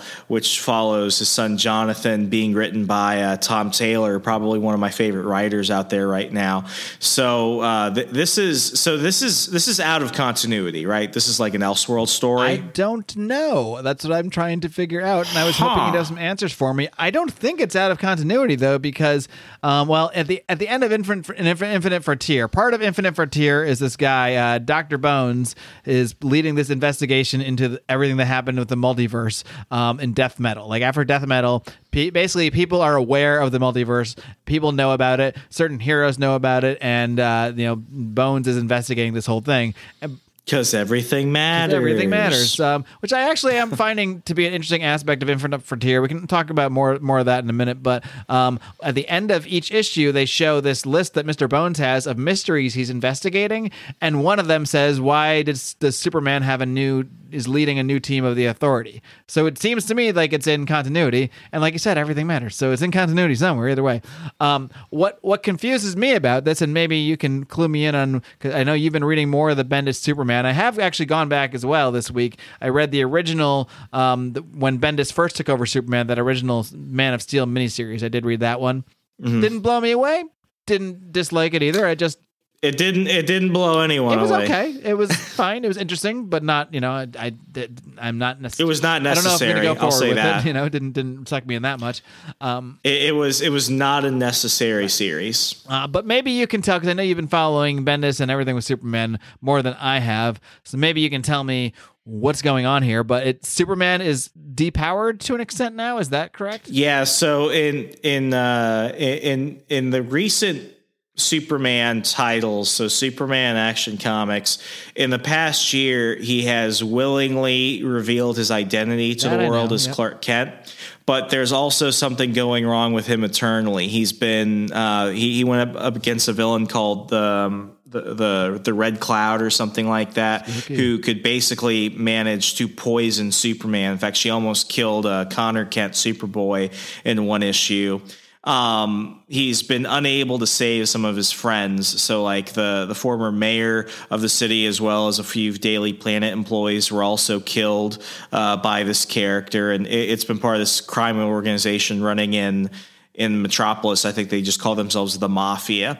And uh, at the same time, you've also had Leviathan, who has been kind of pushed aside, but he keeps coming around. Basically, um, Leviathan is in charge of this giant organization called Event Leviathan, and he's also been slowly just trying not to kill Superman, but just to make him as tired and winded as possible. So Superman has been through some pretty severe trials. I would almost say that unintentionally, this kind of follows kind of like a Knightfall type of situation. And then very recently, he fought some like krypto- kryptonite laced demons from the Phantom Zone, and it, it got so bad that Jonathan, uh, who had spent some time in the future with the Legion of Superheroes, was told in a potential reality that this was the moment that his dad was supposed to die. Luckily, he saved him, but but it was very very close. So something is going on of Superman where he's just not able to retain as much of his power and strength as he used to. And what they're trying to do now is they're really trying to show that Superman is older. He's been around since, you know, if you really want to think about like the 30s, like I don't think DC thinks that the future of Superman is in Kal-El Clark Kent. So what they're trying to do is they're trying to basically separate the idea of was the next stage of Clark Kent while still maintaining some of the vigor of the Superman name. So basically there's this idea that Superman Clark Kent is going to go off-world and do more off-world journeys while uh, Jonathan, his son, who's now an adult because of time travel comic book shit, is now going to basically step in as his father's successor in Metropolis. We got this teased very much, um, you know, before Death Metal and during Future State. They really did solidify that you know Jonathan is going to fulfill his father's shoes, but you also have this, you know, you still have a future for Clark Kent. It's going to start getting kind of weird with some of his off-world journeys and stuff like that. So um, this is probably the most unique stage to be a DC reader because I can actually say for the first time, and I really do thank Bendis for this. He really set the stage for it. Um, the future of Superman is actually not very clear for the first time in terms of where the stories and the characters are taking him. So if you're a Superman fan, but you've always thought the comics were kind of repetitive, I would say this is probably the best time to get into it. I, I actually subscribe to the uh, print subscription through DC for Superman, Son of Kal-El, so I'm I'm I'm kind of in it for the long haul. Yeah, well, it, it does seem this is in the current continuity because all of that is happening. And uh, you know, in in this, uh, it, it's it, w- one thing that really confused me. You mentioned Superman's been around a long time, and he's older, and he looks older. He even has like some gray hair on his sides now. And in the beginning, they show him talking to President Kennedy in in 1963. And so, and I and I was thinking, like, so is this is this a, is he supposed to have been around since 1963? Because that really doesn't make sense. Because then No. Lois Lane would be like 180 years old. You know that, that doesn't make any sense at all. Or, but they also mentioned it seemed like maybe that had been time travel. So was there a point where he had time traveled and stopped in 1963 and talked to John F. Kennedy? I don't know. I was really confused by that. So, so I actually, I, I actually do think I know a little bit about this. I read this through an article through CBR. Uh, you're gonna find out where it takes place, and we don't know whether or not it's taking place in an alternate timeline or whether or not it's taking place in another world within the multiverse. But there's strong inclinations that this is either Kingdom Come Superman or it's another type of Kingdom Come Superman because we're already going to see the Kingdom Come logo with you know the the black and the red. So we know that that's not what current Superman is wearing, and we also know that current Superman doesn't have the gray the gray temples yet. So that's why I would lean on this is not in continuity. or maybe it is because everything's in continuity. So Everything matters, and when everything matters, nothing Well, does. Whatever. Maybe it's not in main DCU continuity. Maybe it is, but it's definitely being referenced as part of this overarching storyline that yes is leading to another crisis because it's already being referenced in Infinite Frontier. Um, but basically now everything through that story centers around the existence of the multiverse. The public knows about the multiverse, and it's a thing. It's a thing we talk about. There's also the Justice Incarnate, uh, which is led by Calvin Ellis, the uh, Black President Superman from Earth 23, and they are basically like the defenders of the multiverse, so watching over everything. Um, as part of this, we also see that guess who's still around? It's Thomas Wayne Flashpoint Batman is still around. Someone has captured him from this Earth, taken him off, and uh, shot him away in this ship. And he was found by Calvin Ellis and the Justice Incarnate. So they're kind of chatting about what's going on there. Um, we also have nobody, nobody, nobody tell Tom. there's King. a lot going on. Um, we also have uh, we have Barry Allen, who is you know basically Wally West is now like the Flash of Earth, doing regular superhero stuff, uh, back as the Flash as he should be. While Barry Allen is like multiverse Flash, kind of hopping through the multiverse, just checking things out, and uh, he happens upon some planet that uh, you know one of the the various seeds we see here is that there is a villain a villain that we all know very well who is being built up to make a big return and that villain is spoiler alert Darkseid because they have several references to Darkseid. In the first issue we see um that, that you know uh, the Flash has stumbled upon some planet in the multiverse that uh, that has seems like has some kind of like omega something or other about it. Uh whereas at the same time on Earth we see a couple characters um first first we see the return of uh Speedy. What's his name? He was Speedy he was Arsenal Roy Harper Impulse. Roy Harper. Oh, oh, I thought he was yeah. killed in Heroes in Crisis, which we should all pretend never ever happened.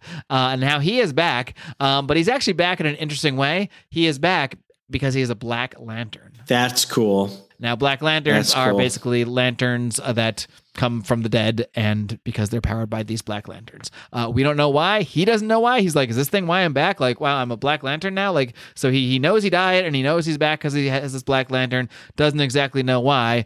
Um, but also, if you have not read this series, well, I I already spoiled a bunch of stuff for you, but um, stop right now if you haven't read this series because I'm going to spoil even more stuff. Um, there you go. Stop now. I'm back. Um, and uh, basically, at the end of the second issue, um, we see a couple reveals of Darkseid. One of them is that while Roy Harper has his his Black Lantern ring, he is kind of freaking out, and he starts like hearing this voice, and then you hear the Darkseid is, and so you know basically, and, and Darkseid is basically calling to this ring. So somehow Darkseid is controlling these this Black Lantern ring that has resuscitated Roy Harper. So Oh, is that is that the anti-life equation? I don't know. Uh, I, I, don't. I, I, never knew that there was a correlation, or I don't know if there ever was before between like the anti-life equation and the Black Lantern thing. I think that those are all, always been separate. Well, things. well, no, nobody tell nobody tell Mister Miracle. He'll start cutting himself oh God, again. We don't need that. No, please put the blades away, Mister Miracle. Put them away, Scott. Everything's gonna be okay. Um, but um, Tom King. Does that make this an explicit episode? Um, but yeah, and then also we see Captain Atom. Now uh, they they reveal that Captain Atom died. Did that happen in Death Metal? I don't remember. But but they say like this one character who's um man, I'm so I'm so confused about so many things. Like technically, Batman is dead, but he's not dead. When did Batman die? He died at some point in Death oh, yeah, Metal, and back. that's he why he had Lantern a black. too in Death Metal, right? Something like so that. that, yeah, so did they like reset that? It's like okay, he's Yeah, I alive think now. whatever happened at the end of Death Metal reset a bunch of things, like brought back a bunch of characters. That that's basically what- part of what they say in Infinite Frontier. Like, Yeah, because what's what's confusing is like you know we see we see like zombie Roy Harper during Death Metal, and now he's back as a Black Lantern. Well, we also saw zombie Alfred because Alfred was dead. Or are we gonna see Black Lantern Alfred? Because I would pay money for I'm that down. shit. I mean, we know he's going to come back at some point. You know, you're not going to keep Alfred. oh yeah, they have to bring him back. Yeah, Appar- Apparently, Tom King didn't even want Alfred to die. That was actually an editorial decision. He well, he he won. He wrote he wrote that part of the story, but he was going to have it be like a fake or something. But then DC editorial said, no, actually, we want to. We're going to keep Alfred dead for a while. So no wonder Tom King is so pissed at everyone. they made me kill Alfred. Please let me finish my Batman and Catwoman series this decade, please. But yeah, at the end, I will say I am I am finding Infinite Frontier interesting. It's it's giving me enough interesting elements. Oh yeah, to continue the Black uh, the Captain Atom uh, Captain Atom uh, yeah Captain Atom thread. Uh, I will just continue spoiling the issue. Uh, he like this uh, one investigator who's like working with Doctor Bones. I forget who she is. I think she works for like something PD, Metropolis PD or something. And she is is questioning the the Captain Atom, and she's like, "Hey, you remember that time that uh, we did this thing?" And he's like, "Oh yeah, I remember that." She's like. Bullshit. We never met. And he's like, Oh, yeah. And she's like, Oh, because you're from a different Earth, right? He's like, Okay, you got me. I'm from an alternate Earth. Uh, but then something starts happening to him and he rips his chest open and you hear the Darkseid is, and you see this like weird thing happening to him. So he's also this version of Captain Atom is also seemingly being controlled by Darkseid. So this is all building up to some new crisis event, which is being referenced a lot, to something else with the multiverse, which we are now seeing all the time. The various Earths, like it's just a part of the the universe now. We have our Earth Prime or Earth Zero, and we have all these other Earths too, where we have you know characters like Captain Carrot live, and you know we have a Calvin Ellis Superman, and you know the different versions of different characters. Aquaman on Aquawoman is on Earth 11 instead of Aquaman. Uh, the Crime Syndicate, of course, is on Earth uh, three, I think. So you have the multiverse, and it's all happening. And and again, they're leading to another kind of crisis event that I believe is probably going to involve Darkseid somehow controlling Black Lanterns. And it, if it sounds like too much, it's because it is, and it's DC. But I am actually enjoying it, and it's it's they've they've done enough to interest me in, in where it's going, where it actually goes. time will tell. Man, I cannot financially recover from another crisis event. Well, no, because you you you bought like every still- spin off of Death Metal. I am That- still recovering financially from death metal a year and a half Imagine you ago. put all that money into one share of GameStop instead. Um, I mean, I'd probably get a steal at this point for for those issues to go ahead and cash out and get GameStop stock. But like, um, I I. I, I I'm excited to see what the next big event is. I felt like uh, Endless Winter, like nobody fucking bought that. I felt like Future State, uh, you know, I couldn't tell you one thing about it. it, it, it happened. That's the only thing. Yeah. And, then like Future State, like, you know, Death Metal had taken like everyone's money. So when Future State came out, it's like people were like, I'm I'm not I I, I want to do this, but I don't feel like I I can do this. And, you know, for for them to start setting up the seeds for this now, it's like I'm already looking at my wallet and I'm like, well, am I gonna have to cut? Or am I just going to have to wait for this to come out and trade back, or maybe buy single issues later? Like th- this, uh, if it's happening within the next year, I could definitely tell you even though my list is shrunk, uh, me and a lot of other collectors are probably gonna have to abstain from collecting these things upon release. Like I, I, I almost feel like with Infinite Frontier, like I it, this was another series where I, I got the paper subscription because you actually saved on the cost per issue. You save like a buck fifty, but it's like with, with some of these things with with Infinite Frontier, it's a larger book. You're getting more story for your buck but do you think this will be a, a story that ages well long term? Because they're really kind of making this like a shorter version of their uh, 52 series, where after the events of Final of uh, I'm sorry of Infinite Crisis, you had a new cheaper comic come out every week leading up to Final Crisis. Do you think that this is something kind of like that attempt? Uh, it's hard to say because this is a monthly book. This does feel like it's a it's a slow build. This doesn't feel like it is the event. This just feels like it's laying the seeds for the event. And I'm not sure how many issues this is slated for. I feel like it's six. Uh, so we're gonna get this spread out o- over time here. And it, it seems like DC is kind of letting things simmer right now uh, while they slowly build us up to something else. And you know, like this is DC's thing. Every once in a while, they got to have a big crisis event, reset things, and whatever. Maybe this is coming too soon after they just did this in death metal and then just had. Are they gonna reset the reset? I don't know if they're going to reset the reset, but they're building to something. And frankly, if you're gonna, you know, kind of have a, a new era, I can't do another DC rebirth, Mark. I just can't. I mean, it doesn't seem like it's going to be a reset in that way. I, I don't think it is. I do think they're going to kind of stick with this multiverse thing. Like everything matters. We have all these different Earths. We've had these different timelines. What I'm curious is how is Doomsday Clock going to fit back into this, and will it? Because I kind of, oh gosh, I damn of still it! think it might, and that's the weird thing. I, th- I don't know. It's really hard to. to Is Doctor Manhattan alive? sure, but they still reference. sometimes other books still seem to reference like the Doctor Manhattan being involved in this universe, but it doesn't seem to have affected the things we've seen yet. So it it it, it seems like I don't know. I have a theory that Doomsday Clock did happen in continuity, but it didn't happen yet because it it it wouldn't have made sense for it to happen yet based on What? the other things. But I don't know. Maybe it's just totally out of continuity. But it's it is referenced and it is a continuation of Rebirth. So it's really and they they talk about the button and all that stuff is in there. So it's like it's referencing direct events that are in this DC continuity, but then it doesn't seem to quite match up with everything we've seen with Death Metal and and Future State. But I don't know. So maybe this somehow will I bring just this want. back to us. I just want. I just want Black Adam to be a bad guy again. I just want a, I just want a flow chart. Can we can we bring Jonathan Hickman into the, into this? Can he flow chart me the whole history of DC over the last ten years? That would be helpful. He will, but he'll make it more complicated in the process. Are you willing? Are you willing to have that happen? I don't know. Maybe depends on how much I hate myself. Uh, Flashpoint was about te- was ten years ago. Flashpoint was 10 years ago. How much has DC Oh, been through in 10 years? We had Flashpoint, which reset things and brought in the new 52. And then five years later, we had Rebirth, which was another reset, but was also continuing the new 52, but also sort of brought back was something before the new 52.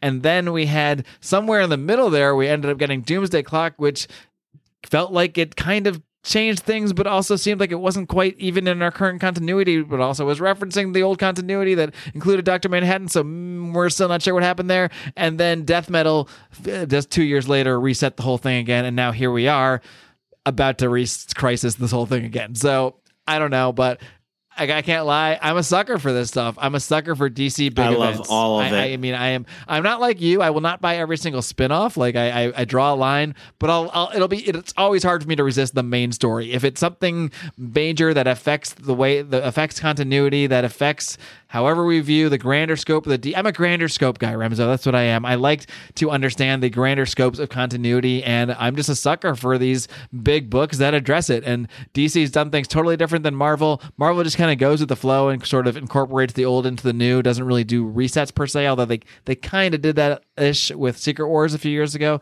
Um, whereas DC, they just keep trying to fix things, but hey, at least they do it through a story. At least they address these different continuities, and uh, you know, I appreciate the attempt as a continuity nerd. I appreciate the attempt, as convoluted as it can often be, to fix and explain away the differences in continuities. Uh, at least it's like it's like they're talking to the me, the nerdiest parts of me. So I, I always do enjoy that, and I'll always be a sucker for it. So you know, you got my money. Here you go. Yeah, I, I think just long term, DC is going to continue to just take more and more money away from Marvel. I mean, really, it's only the Star Wars comics that are keeping them pretty cash heavy right now. Uh, I think with Spider Man, Spider Man with with some of the new creative team is, is going to do better come end of 2021 on to 2022. But I mean, really, uh, you know, going back to what you were saying about King in Black earlier, King in Black was Marvel's most successful big crossover event in probably uh, five, six years. And that's still not really saying much because come issue two, three of uh, King in Black, uh, anticipation and excitement really died down. So by the time it ended, a lot of people forgot it was still even the thing. I did feel it was a little too long. It felt anticlimactic by the end. It felt like there was about three true filler issues where they're just stretching out the battle with every hero they can and not really. Oh, and, and crossover issues, crossover oh, issues, like no, barely they, those barely sold. Th- th- those sold less than uh, Empire. so many from like a year issues. ago. It was absurd. It was like King in Black, Thunderbolts, King in Black, Namor. I mean, if there was a character, they slapped King in the Black on the front and, and put out a crossover issue. Yeah. So, I mean, I, I, think with Marvel, with just, you know, poor, poor storytelling, and I mean, it's not, to, I, am not going after certain writers. Like, I'm certainly not going after Al Ewing. I'm certainly not going after Donny Cates, but just, I mean, Marvel editorial, like, they're, they're really, they're really losing a lot of faith in people. I think, uh, you know, definitely this is, this is DC's time to thrive, especially since they've, they've got, they, they've got a series that is really making you know new strides for them.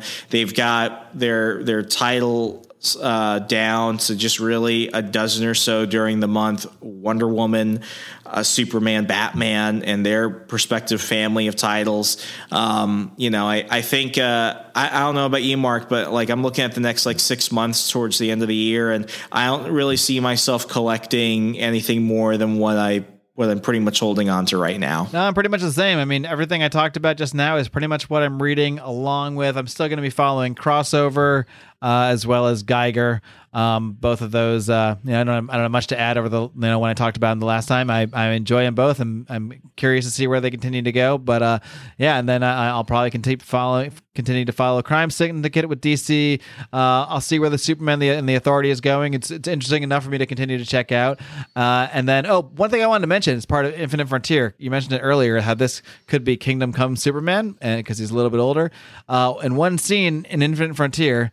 I, I, I was going to ask, do you want me to spoil this for you? But I pretty much have spoiled the, the whole Just issue at this point. Just do so it. It's, it's too late.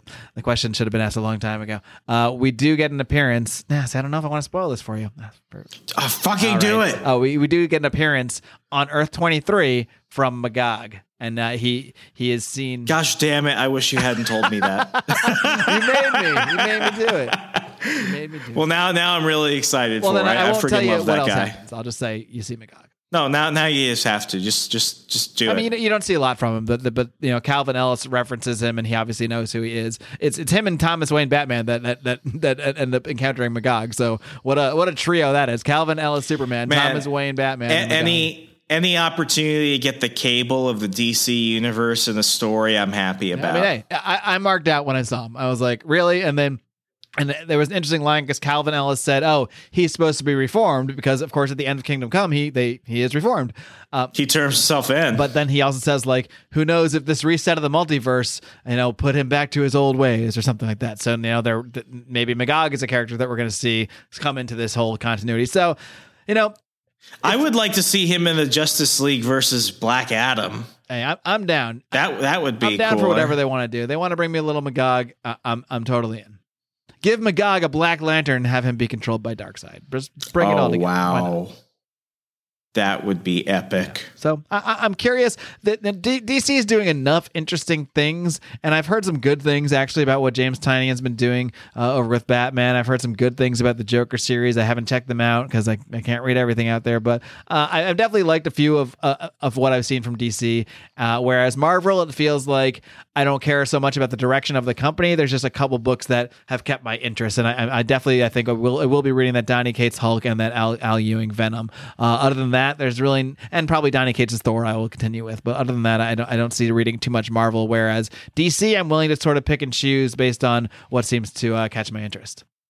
Do, do you feel, and, and I know we're running close on time, but do you feel like with Marvel, it's less the title specifically and it's more like the writers? Like, will you follow Donny Cates or Al Ewing because of them Sure. and where they So go? that's, yeah, that's quite Yeah. literally what I'm doing. I'm just following them to each other's books. Uh, so yeah, it's, it's absolutely about the writers with Marvel. Whereas DC, I mean, I mean, of course, you know the the uh, the existence of Grant Morrison on the Superman the Authority book. I don't know if I would have picked that up if it wasn't Grant Morrison, just because. You know, I, I have a love. That's the biggest I don't always love point. Grant Morrison. Sometimes I think his work is too convoluted and too ridiculous, but is it always interests me? You know, it's always enough to get me interested. I'll, I'll always be interested in a book to at least check out if his name's on it. And um, you know, the first issue did did interest me enough to see where it goes. So um, yeah, that, there's. But I think just the, the it's it is more of the overall story of where DC is going uh, with you know the Black Lantern stuff, the Darkseid stuff, the multiverse stuff. The overall story interests me more there. Whereas Marvel, it's it's specifically just to see what a couple writers do. Yeah, I dig it. All right, well. I dig it too, and I think that's that's about it for tonight. We're, we're recording this. We're, we're bringing this one right down to the wire. We're recording this, uh, you know, at the the final moments before it's going to drop to the public here. So this is going to be the uh, the latest early release that our patrons get. Of course, our patrons do get all of our episodes, and they will get this one early. It just might be an hour early, uh, but they will get this one early as well. Patrons get early access to all our episodes, as well as tons of bonus content, including shows like Tales from the Bucket Pile. I just released another episode today, looking at an old issue of Fantastic Four. I found Fantastic Four number two seventy three. Uh, I also do the Random Marvel Comics podcast, and of course, you get the Remso rants.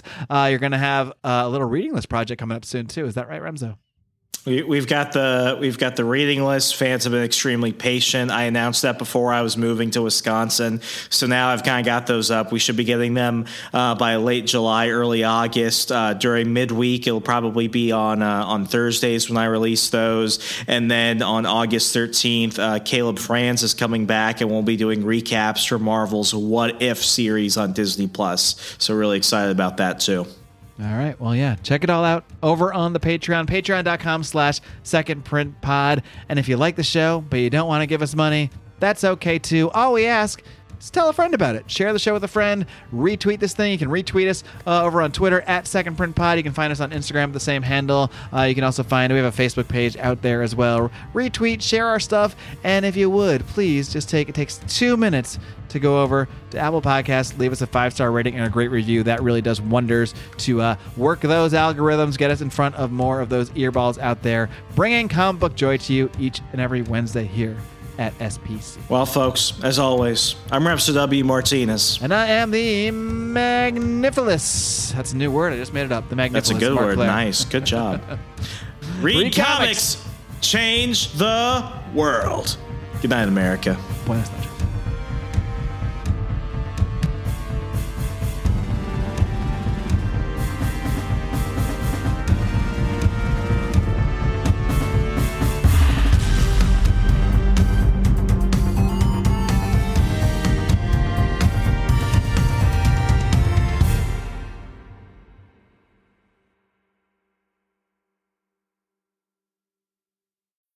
When you need mealtime inspiration, it's worth shopping Kroger, where you'll find over 30,000 mouthwatering choices that excite your inner foodie. And no matter what tasty choice you make, you'll enjoy our everyday low prices, plus extra ways to save, like digital coupons worth over $600 each week. You can also save up to $1 off per gallon at the pump with fuel points. More savings and more inspiring flavors make shopping Kroger worth it every time. Kroger, fresh for everyone. Fuel restrictions apply. You know how to book flights and hotels. All you're missing is a tool to plan the travel experiences you'll have once you arrive. That's why you need Viator. Book guided tours, excursions, and more in one place. There are over 300,000 travel experiences to choose from, so you can find something for everyone. And Viator offers free cancellation and 24 7 customer support for worry free travel. Download the Viator app now and use code Viator10 for 10% off your first booking in the app. Find travel experiences for you. Do more with Viator.